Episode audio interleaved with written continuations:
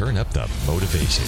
You're on the Ziglar Inspire Podcast. Zig Ziglar wants you to be your best. Welcome to Zig Ziglar's Inspire Podcast. This is your host, Blake Lindsay. Today we are listening to another part of a recording that Zig titled Thriving in Every Economy. In this series of podcasts, we have learned that it is our attitude that is crucial to how well we do in poor circumstances. Zig has a few more tips how we can thrive, so let's turn them up. I'm going to turn them up too. Now remember, some people thrive regardless of the economy. Now these, uh, these uh, examples are from uh, Dallas, but bear with me. Southwest Airlines is in the process of buying eight new uh, airplanes. The other airlines are not doing so well. What does Southwest Airlines do? Well, first of all, they leave on time. Second, they get there on time. Third, they treat you courteously, enthusiastically. They're highly motivated when you get there. I, I never uh, will forget you know how so many of the airlines, when you're coming in, uh, the, the, uh, the, flight attendant would say the management has requested, the flight, uh, the captain has requested that you keep your seat with your seat belts completely fastened. Do not stand up until after we get to the gate. Now that's what they should say, except on Southwest Airlines, when somebody stands up, one of the flight attendants will say, "Uh, uh, uh." Everybody laughs and they sit down. Uh, they're people oriented. Uh, want to talk about two restaurants in Dallas. One of them is Le Peep Grill. The other one is P.F. Chang. Totally different restaurant. They've got something going for them. They had the best month in January, they I mean in December, they've had ever. Now that covers a lot of territory. Chad Holland is the manager, and I asked him about all of this, and I, I said, Chad, let me make a couple of observations as to why your business is exploding. He said, Okay, what are they? I said, number one, and exactly the same thing holds true for Le Peep. I said, first of all, you're reasonably priced. Second, you have good food. Third, everybody is welcomed here at the uh, restaurant and you treat them like long lost friends. But I said, another thing is you've got a team functioning. When you're in either one of those restaurants and you've got a dirty plate or an empty plate on your place that you're finished with, even if the person, the wait person, is not waited on you, when he or she goes by, they pick it up on their way to the kitchen. Everybody is involved in the deal. It's called teamwork. And when you get the team working together, now they've got individual talent.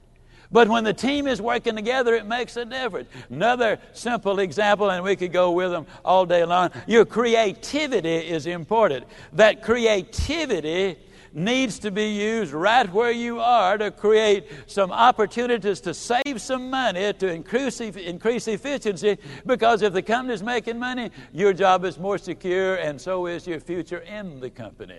Now, this is something you probably wouldn't want to do, but this is what I'm talking about when I say creative imagination.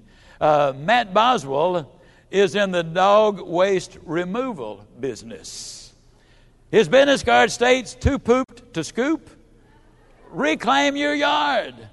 The pet butler picking up where your dog left off since 1998. Our business stinks, but it's picking up. His name is Matt Boswell, and his card says he's an entrepreneur.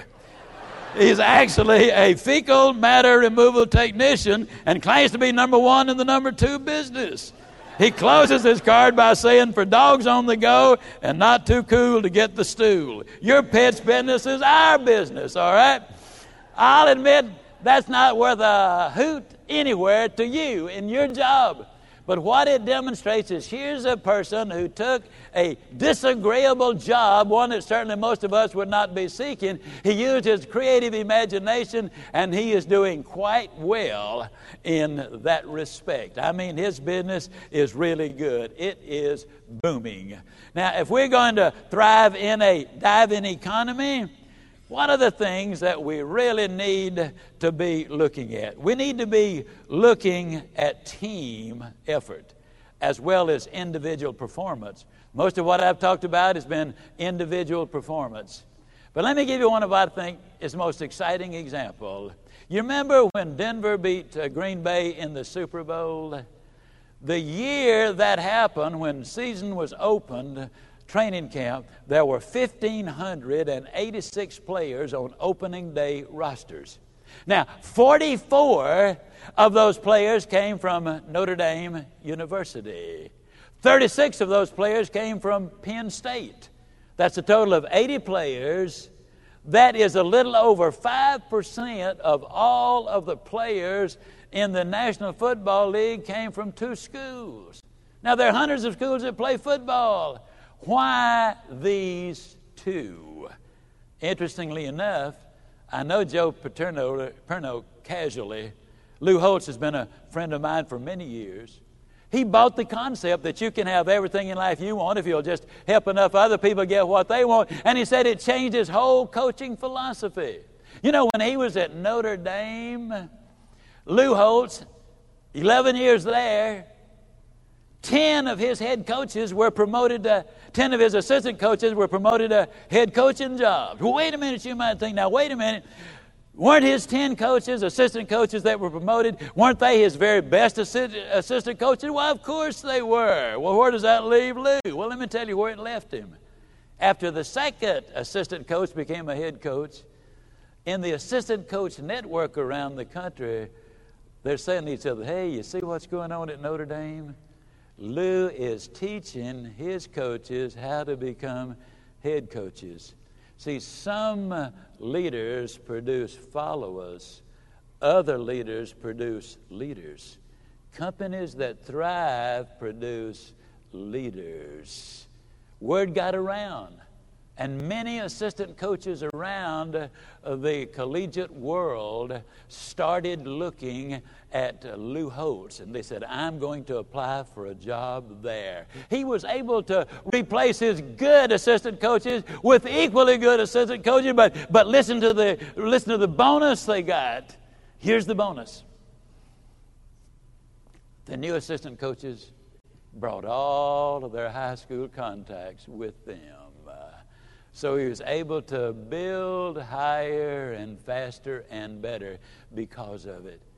But what is it that makes these two teams so productive in producing guys that play in the National Football League? They are the only two major schools that I've been able to locate that does not put the names of the players on the jerseys. Just numbers. You see, normally the wide receivers, the running back, and the quarterbacks get all of the publicity. But you talk to any football coach alive, and he will tell you that the center plays a predominantly important role, that the offensive tackle plays a huge role, that the defensive end is critically important to victory, that the cornerback is important, otherwise, you don't win the games. I mean, all 11 players on the field have a role to play.